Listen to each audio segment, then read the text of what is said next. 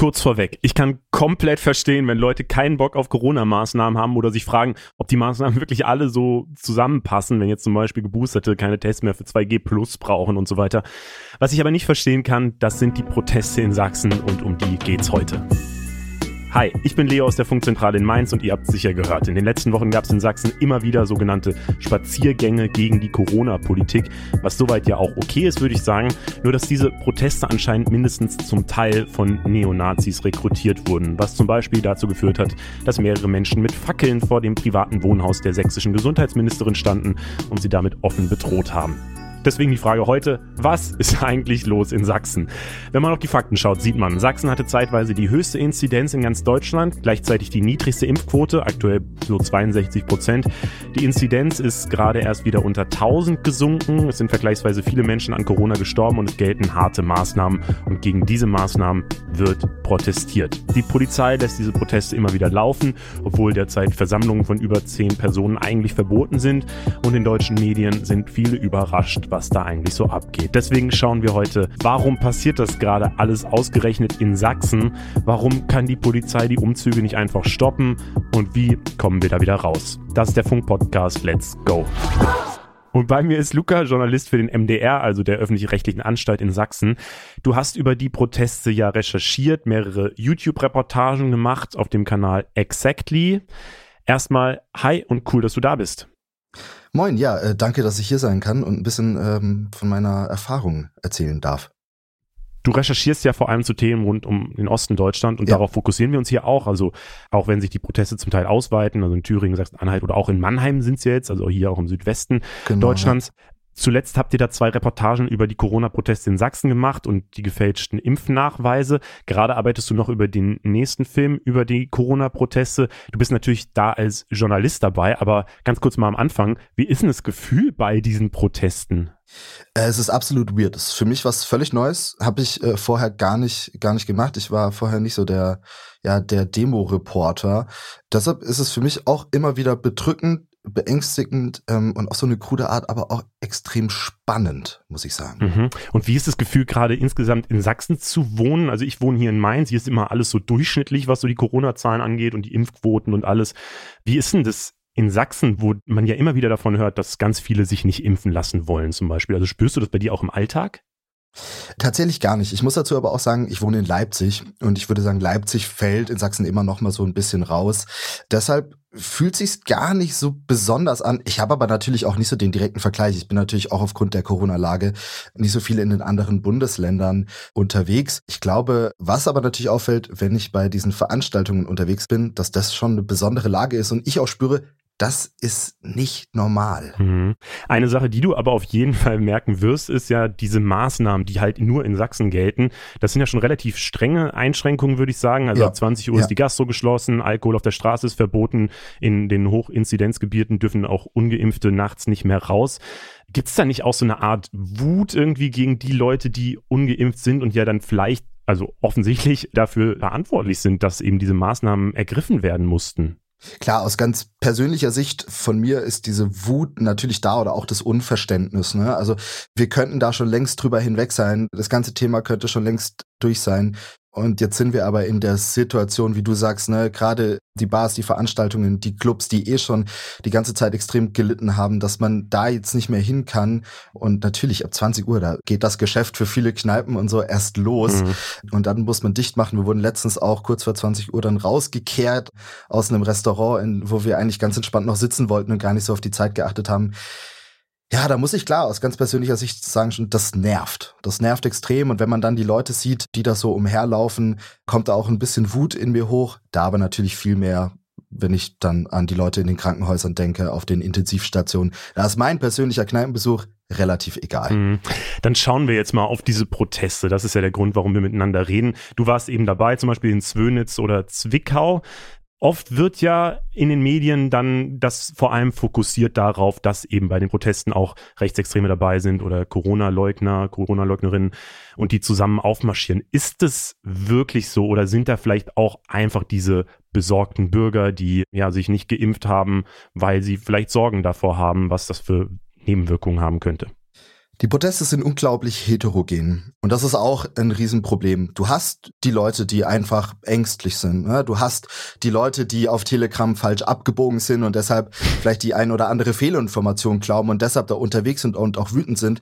Aber du hast auch die rechtsextremen Kräfte dort, für die es, by the way, noch nie so einfach war, in der Mitte der Gesellschaft Leute zu fischen. Das ist, glaube ich, auch eine ganz, ganz große Gefahr. Viele dieser Proteste werden auch immer wieder beworben von den Freien Sachsen. Die Freien Sachsen ist eine Kleinstpartei hier in Sachsen, die vom Verfassungsschutz als rechtsextrem eingestuft wurde in diesem Jahr. Die werben da ganz extrem für und natürlich sieht man die da auch.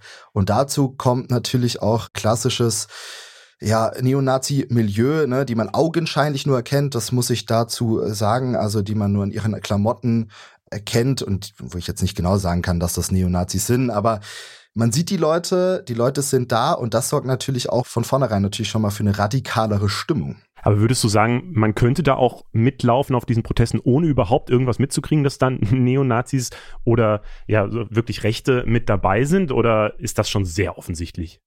Ich würde sagen, man kann damit laufen, ohne das zu realisieren, kommt aber natürlich auch darauf an, wie das eigene Weltbild gestrickt ist. Wenn man da eh so, ja, Politik, das interessiert mich eigentlich nicht so richtig und ich gehe jetzt erstmal auf die Straße, ich glaube, dann kann man das schon gut übersehen, weil natürlich auch die Freien Sachsen sich sehr neutral geben und auch der Vorsitzende Martin Kohlmann oder auch der stellvertretende Vorsitzende Stefan Hartung in Gesprächen wirklich sehr neutral sich geben und nicht so radikal geben, wie sie vielleicht auch sind oder wie die Partei auf jeden Fall ist. Und deshalb ist, glaube ich, die Gefahr schon da, dass Menschen, die das nicht so auf dem Schirm haben, sich nicht so mit der Thematik beschäftigen, da, ich sag mal, salopp drauf reinfallen. Mhm. Du warst ja in den letzten Wochen, Monaten mehrmals bei solchen Protesten mit dabei. Hast du denn da irgendwie was wahrgenommen, dass die Stimmung sich verschärft hat in der letzten Zeit nochmal?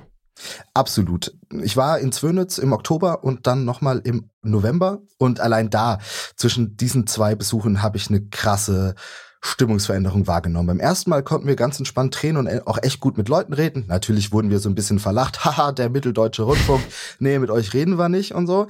Aber das war harmlos. Ne? Beim zweiten Besuch war das deutlich anders. Äh, da kam direkt am Anfang jemand auf uns zu und hat gesagt, wir sollen bitte verschwinden. Früher wurden so Leute wie wir als erstes aufgehängt, also ne, so Ach, eine, eine, eine Drohung durch die Blume durch. Ne? Und das hat mir schon gezeigt, okay, die Stimmung ist eine andere. Und dort wurde auch versucht, uns körperlich anzugehen. Wir hatten zu diesem Zeitpunkt schon Security, die uns da auch relativ gut beschützt hat. Hätten wir die nicht gehabt, hätte das, glaube ich, auch deutlich anders ausgehen können. Und natürlich auch durch die neue Corona-Schutzverordnung in Sachsen, die seit dem 22.11. gilt und die solche Veranstaltungen, die solche Versammlungen de facto so nicht möglich macht, weil nur noch zehn Personen ortsfest sich versammeln dürfen und die meisten Corona-Proteste sich bewegen und mehr als eben zehn Leute sind, auch da ist natürlich die Stimmung nochmal radikaler geworden, weil die Leute dort das Gefühl haben, ihre Grundrechte werden massiv eingeschränkt. Das ist der nächste Schritt zur Diktatur in ihrem Denken. Mhm. Das klingt ja schon relativ hart auch so für dich. Also erstmal krass mutig, so dass du dann überhaupt noch zu diesen Protesten hingehst. Wie ist denn da das Ganze für dich so? Also hast du da schon irgendwelche Konsequenzen draus gezogen oder ja, was ist so deine Stimmung, wenn du da nochmal hingehen musst? Also hat man da nicht auch Angst einfach? Es geht, muss ich tatsächlich sagen. Ich hatte aber auch wirklich viel Glück. In Zwickau beispielsweise hat die Polizei zwei Beamte nur für uns abgestellt, deren einziger Job war es, uns zu beschützen. Plus die beiden Securities, die ich jetzt immer mit dabei hatte, hatte ich da schon ein relativ sicheres Gefühl. Dennoch mhm. ist eine Sache passiert. In Zwickau, wo ich da zum ersten Mal war, haben mich Leute erkannt. Also ich war für die ein Gesicht und die hatten einen Hass auf mich, obwohl ich da vorher noch nie war. Und das hat mir gezeigt, okay, verdammt, ich bin ein Gesicht für die, ich bin in der Szene bekannt. Und das hat mir dann schon gezeigt, okay, ich muss ein bisschen aufpassen. Dazu kam, dass eine Person aus der Querdenker-Szene meine Nummer herausgefunden hat, meine private Handynummer. Okay, krass. Äh, und mich dann nachts angerufen hat um halb zwölf. Der war schon nett und hat einfach nur versucht, mir seine Meinung zu erzählen, die ja schon sehr wirr war. Aber trotzdem, A, war das sehr übergriffig, mich nachts um halb zwölf anzurufen. Und B, macht es mir aber natürlich auch Angst, weil ich dann denke, okay, wenn die meine Nummer herausfinden, vielleicht finden die auch meine Adresse heraus, wenn sich das weiter auch radikalisiert und ich bin für die Leute da, der Feind, ja, dann macht das mir schon ein bisschen Angst. Das muss ich schon so sagen, ja. Das ist ja eine Sache, die man nicht nur bei Journalisten und Journalistinnen sieht, sondern eben auch aus der Politik. Also das war ja vor anderthalb Wochen, glaube ich, an dem Wochenende die große genau, ja. Meldung, dass äh, eben, das hatte ich im Intro schon gesagt, die sächsische Gesundheitsministerin Köpping letztlich bedroht wurde, nämlich genau wie du sagst, dass da Leute mit Fackeln vor ihrem Haus, vor ihrem privaten Wohnhaus plötzlich standen. Kann man da vielleicht sagen, dass der Staat da so ein bisschen die Kontrolle verliert? Mm, also erstmal muss man ja sagen, dass seit diesem Vorfall die sächsische Regierung das Innenministerium deutlich härtere Maßnahmen angekündigt hat. Also dieser Vorfall war so ein bisschen der Auslöser, dass man gesagt hat, okay, wir gehen da jetzt stärker rein. Natürlich muss man die Frage stellen, warum erst da und wie konnte es sich bis dahin entwickeln? Warum hat man das nicht vorher gemacht? Vor dem 6.12., also dem Montag nach dem Vorfall, den du beschreibst, wurden zum ersten Mal Polizeikräfte aus anderen Bundesländern angefordert. Davor fand das einfach nicht statt. Und dann ist natürlich die Frage, wenn man diese Leute die ganze Zeit laufen lässt, weil man zu wenig Personal hat und dem gar nicht Einhalt gebieten kann, und das ist eine Mutmaßung, kann man sich aber natürlich auch vorstellen, dass diese Leute denken, ah, wir sind auf der richtigen Seite, guck mal, die Polizei steht eigentlich auch zu uns, die machen ja gar nicht gegen uns und wir können uns hier einiges erlauben. Das führt natürlich auch zu einer Radikalisierung und ich kann mir vorstellen, dass das auch zu so einem Moment geführt hat, wo ja deutlich, wie auch das Innenministerium gesagt hat, eine rote Linie einfach überschritten wurde. Warum schreitet denn die Polizei da insgesamt so selten ein? Weil eigentlich dürfen ja nur zehn Leute zum Beispiel zusammen sein bei solchen Kundgebungen. Ja, genau. Und man sieht ja an den Bildern, die ich auch sehe, so, dass das mehr als zehn Leute sind. Warum greift die Polizei denn da nicht ein? Weil die Regeln gibt es ja eigentlich. Es ist ja vorgegeben, dass das nicht erlaubt ist, oder? Ja, absolut. Es gibt da drei wesentliche Probleme, die wir in Sachsen aktuell haben. Erstmal haben wir unglaublich viele Orte, an denen potenziell Versammlungen stattfinden können. Es gibt so eine Liste bei der Telegram-Gruppe der Freien Sachsen und dort sind 80 Orte aufgelistet. 80 potenzielle Orte, an denen gleichzeitig Versammlungen stattfinden können. Können deshalb, weil da auch nicht immer groß was angekündigt wird in manchen Ortschaften, dann aber trotzdem Leute da sind. Das heißt, die sächsische Polizei muss ihre Kräfte extrem aufsplitten. Dazu kommt, dass Corona auch vor der Polizei nicht halt macht. Aktuell sind 2000 Beamte in Sachsen krank. Das heißt, die fehlen einfach, die sind nicht da. Und dazu kommt dann eben, dass vor dem 6.12. keine Kräfte aus anderen Bundesländern angefragt wurden, was man machen kann, was eigentlich auch gängige Praxis ist. Ne? Man sieht ja immer wieder bei Demos, dass dann Kräfte aus Bayern da sind oder auch aus Berlin. Das wurde einfach nicht gemacht. Und das führt natürlich in Konsequenz dazu, dass zu wenig Kräfte da sind. Und wenn ich mit 70 Leuten, 70 Beamten, 300 Demonstranten gegenüberstehe, kann ich die nur laufen lassen, weil alles andere würde ein Gewaltpotenzial heraufbeschwören, das ich dann vielleicht nicht mehr handeln kann und das dann auf jeden Fall die schlechtere Lösung wäre, als die Leute laufen zu lassen. Hm, das klingt jetzt aber schon sehr stark nach, der Staat verliert gerade ein bisschen die Kontrolle, oder? Das ist tatsächlich die Frage, die ich mir auch gerade in der Recherche stelle. Es wurde eine härtere Gangart angekündigt, habe ich eben schon erwähnt, und seitdem werden auch Kräfte aus anderen Bundesländern herangezogen. Und trotzdem erleben wir immer noch, dass diese Versammlungen ganz oft laufen gelassen werden, zum Beispiel in Zwönitz am Wochenende wieder. Und das zeigt mir ja, okay, obwohl diese härtere Gangart angekündigt wurde, trotzdem ist die Situation anscheinend immer noch nicht überall händelbar. Und ich frage mich, geht da noch mehr? Können wir noch mehr Kräfte anfordern? Können wir noch eine härtere Gangart fahren? Oder haben wir tatsächlich eine Grenze erreicht, wo wir gar nicht mehr leisten können? Und ja, dann kann man natürlich sagen, der Staat hat in dem Moment verloren. Mhm. Plus wir sind halt immer noch in dieser Pandemie drin und müssen ja irgendwie diese Regeln auch durchsetzen oder der Staat muss sie durchsetzen, damit ja, ja die Welle auch gebrochen werden kann und so. Das ist ja nochmal ein anderes Ding. Lass mal dahin kommen, wie wir überhaupt in diese Situation gekommen sind, weil ich finde es schon äh, bemerkenswert, dass es dann ja immer am Ende auf Sachsen zurückkommt. So, man redet dann immer über Sachsen. Wie kommt das, dass, dass das ausgerechnet in Sachsen passiert alles?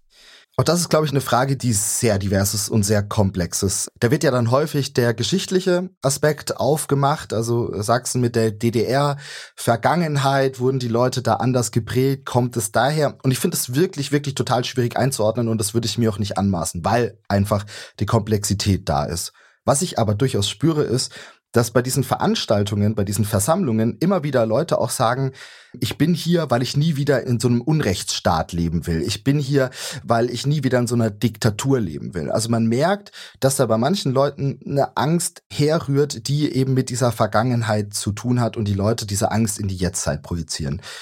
Natürlich wissen wir, dass das relativ unsinnig ist. Ne? Wir wissen, dass wir gerade nicht auf eine Diktatur zulaufen. Das sieht man ja vor allem auch, dass diese Kopierungen eben laufen dürfen und dem Ganzen nicht mit aller Härte Einhalt geboten wird. Also ich finde, da sieht man schon so einen geschichtlichen Aspekt.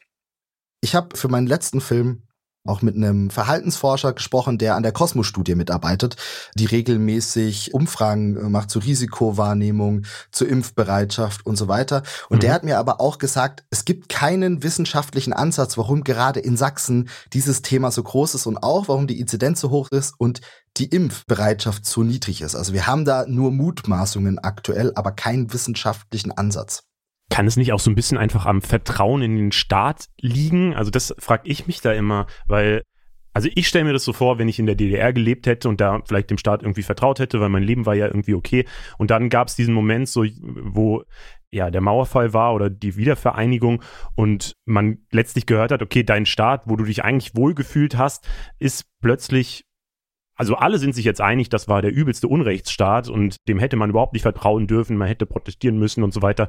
Und jetzt ja, fällt es wahrscheinlich schwieriger, überhaupt einem Staat zu vertrauen, während ich so aus dieser westdeutschen Sicht irgendwie denke, naja, ist doch klar, dass die die Corona-Maßnahmen dann auch irgendwann wieder zurückfahren und dass wir jetzt nicht dauerhaft in einem Lockdown leben und dass die Pandemie nicht ausgelöst wurde von Angela Merkel oder so.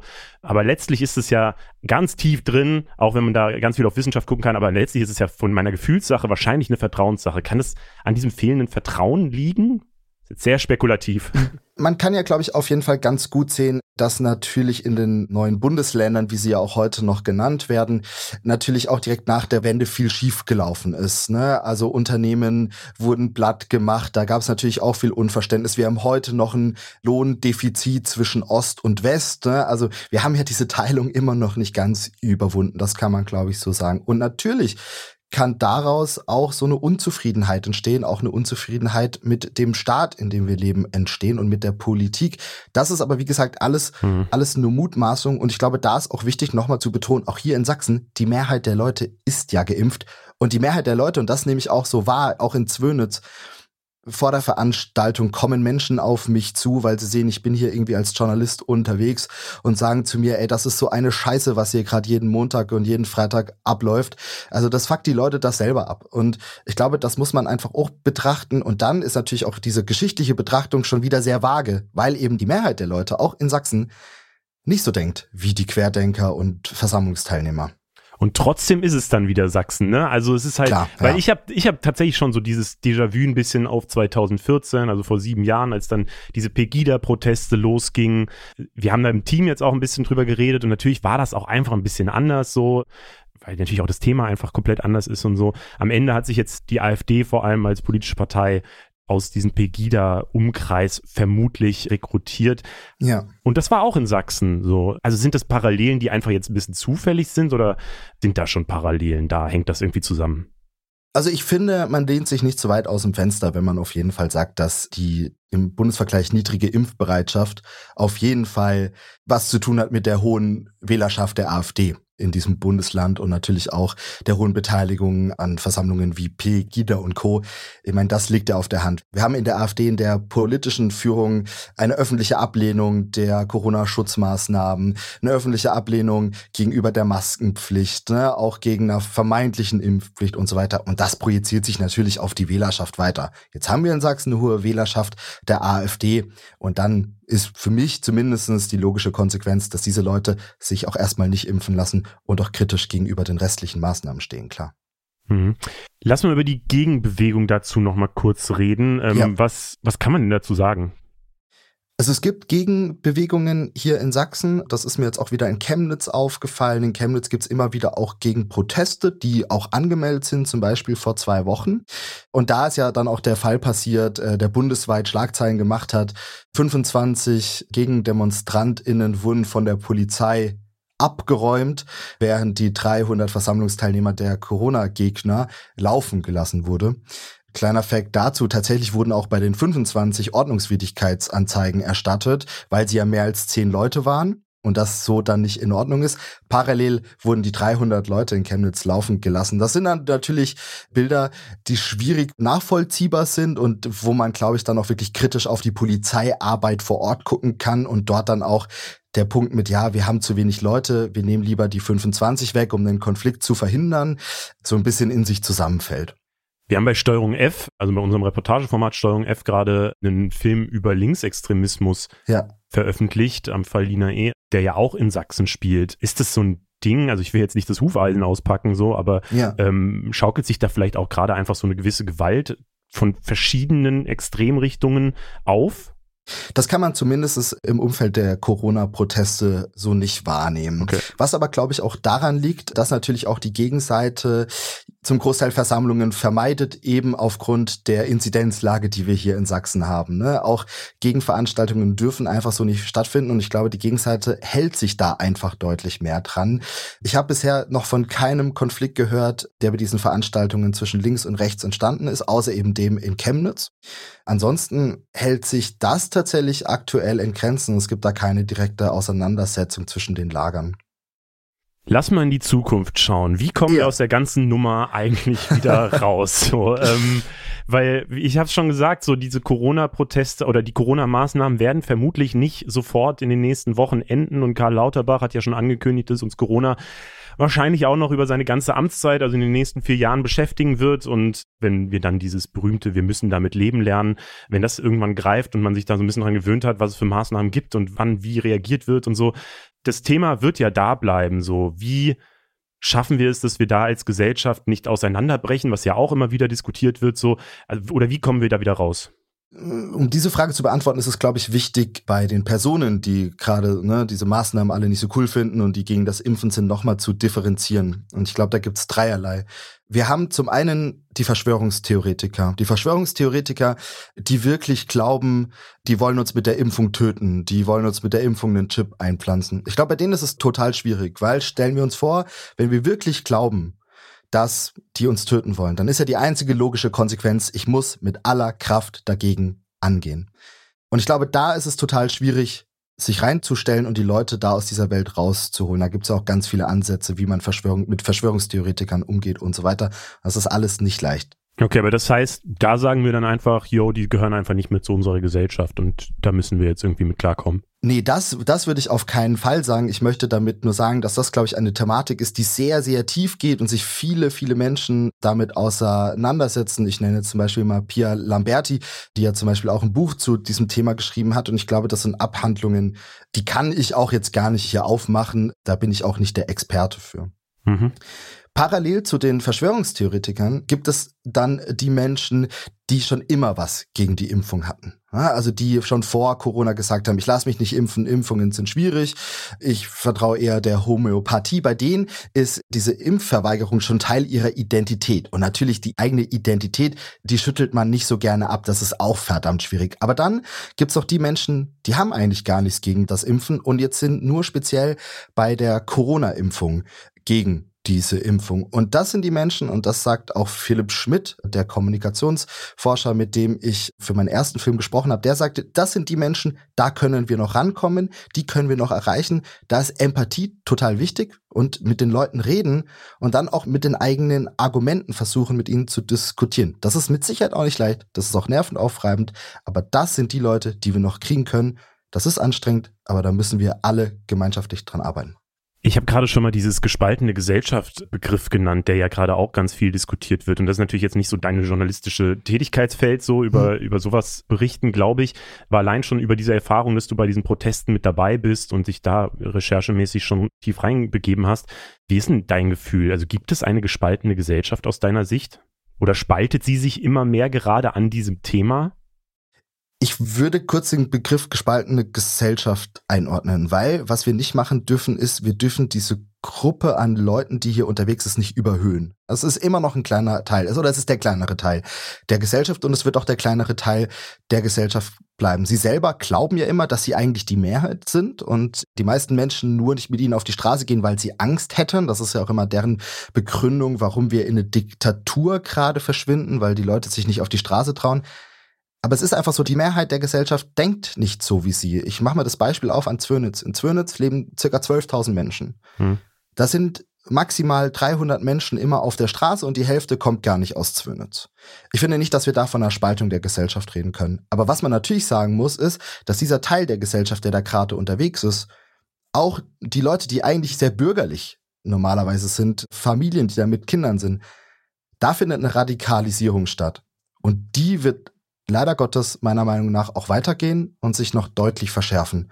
Und ich glaube, das ist wirklich ein Punkt, auf den müssen wir gucken und den müssen wir auch ernst nehmen.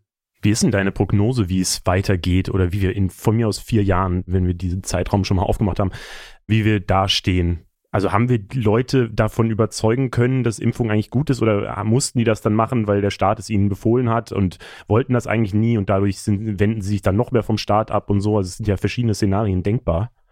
Na, ich glaube, bei Verschwörungstheoretikern beispielsweise, da können wir denen jetzt auch in zwei Jahren sagen, guck mal, wir leben doch noch alle, wir sind gar nicht gestorben und die werden immer noch in ihrer Welt, in ihrem Denken irgendwie einen Ausweg finden. Ich glaube tatsächlich, dass sich diese Proteste aus Sachsen gerade in andere Bundesländer erstmal verbreiten werden. Es fängt jetzt an, Sachsen-Anhalt, Thüringen, aber auch in vielen westlichen Bundesländern, dass diese Proteste losgehen.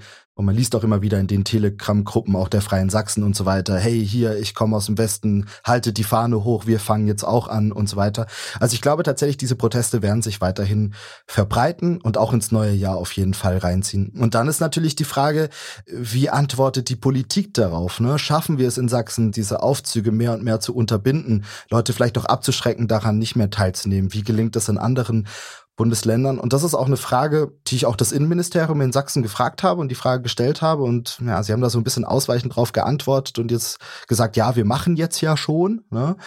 Und davon hängt es ein bisschen ab. Ich habe mit einem, mit diesem Herrn, ich habe es vorhin angesprochen, mich hat ja einer angerufen, mhm. einer der Querdenker. Der nächtliche Anruf.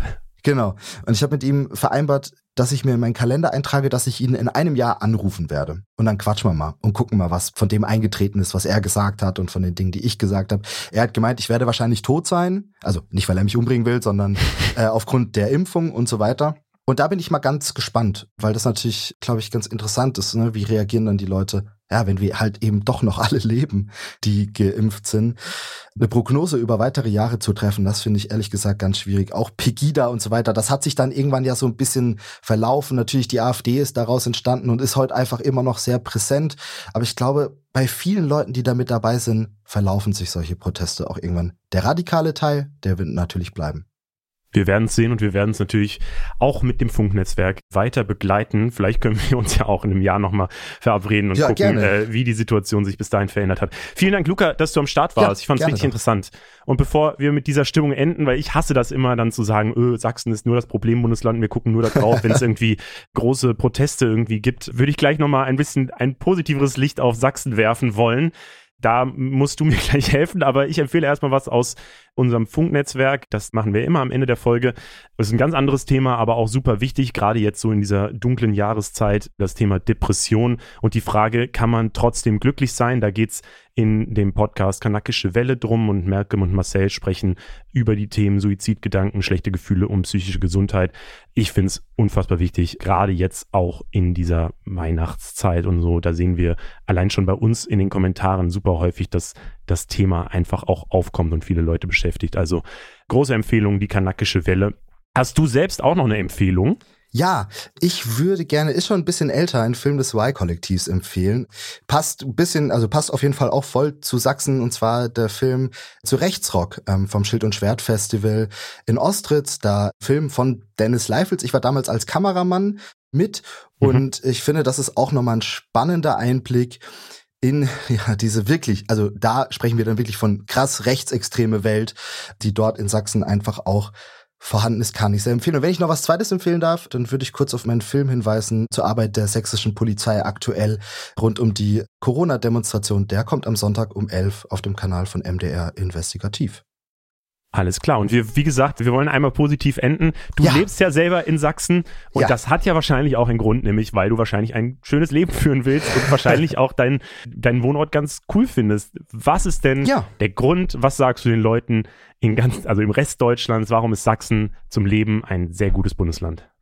Ich lebe ja in Leipzig Und Leipzig ist einfach eine unglaublich geniale Stadt. Das ist ein bisschen das neue Berlin, nur in kleiner und man kann alles mit dem Fahrrad erreichen. Das ist sehr, sehr schön. Der Wohnraum ist tatsächlich einfach auch immer noch bisschen günstiger als im Rest von Deutschland. Das ist auch ein großer Vorteil. Und ich muss einfach wirklich sagen, ich bin viel in Sachsen unterwegs, auch in der sächsischen Natur, in der sächsischen Schweiz, rund um Leipzig, die ganzen Seen. Das ist einfach traumhaft schön.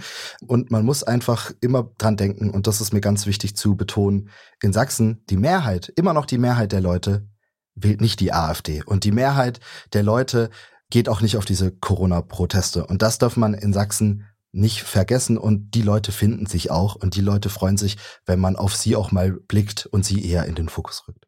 Vielleicht kann man hier auch sagen, dass unser Insta-Kanal zum Teil mit einem Team, die auch in Leipzig wohnen, gemacht wird.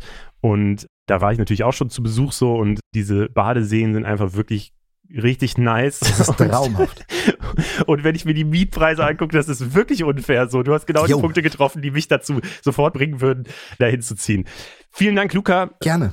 Mach's gut. Ja, danke. Ne? Bis dann. Und zum Ende freuen wir uns natürlich auch immer über euer Feedback. Schickt uns das zum Beispiel per Mail an der podcast.funk.net oder schreibt uns einfach eine DM auf Instagram. Unser Kanal heißt @funk. Das hier ist Funk, der Podcast in Zusammenarbeit mit Skip Intro. Redaktion liegt bei Saskia Prinzler, Berit Ström, Javan Benz und David Schöne. Sounddesign macht Benjamin Serdani. Funk ist ein Angebot von ARD und ZDF. Und am Ende gibt's immer unser Infotier. Diesmal gibt's das auch wieder und diesmal ist es ein Elch.